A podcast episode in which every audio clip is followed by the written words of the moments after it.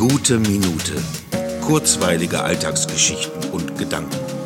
Mein Name ist Matthias Hecht und jetzt geht's auch schon los. Meine heutige Einladung ins Studio des WDR 3 zum Live-Gespräch über die gute Minute in der Sendung Kultur am Mittag war und ist mir eine sehr, sehr große Freude. Denn das Interesse bei der großen Menge an Podcasts, die es in der Welt gibt, ist tatsächlich nicht selbstverständlich.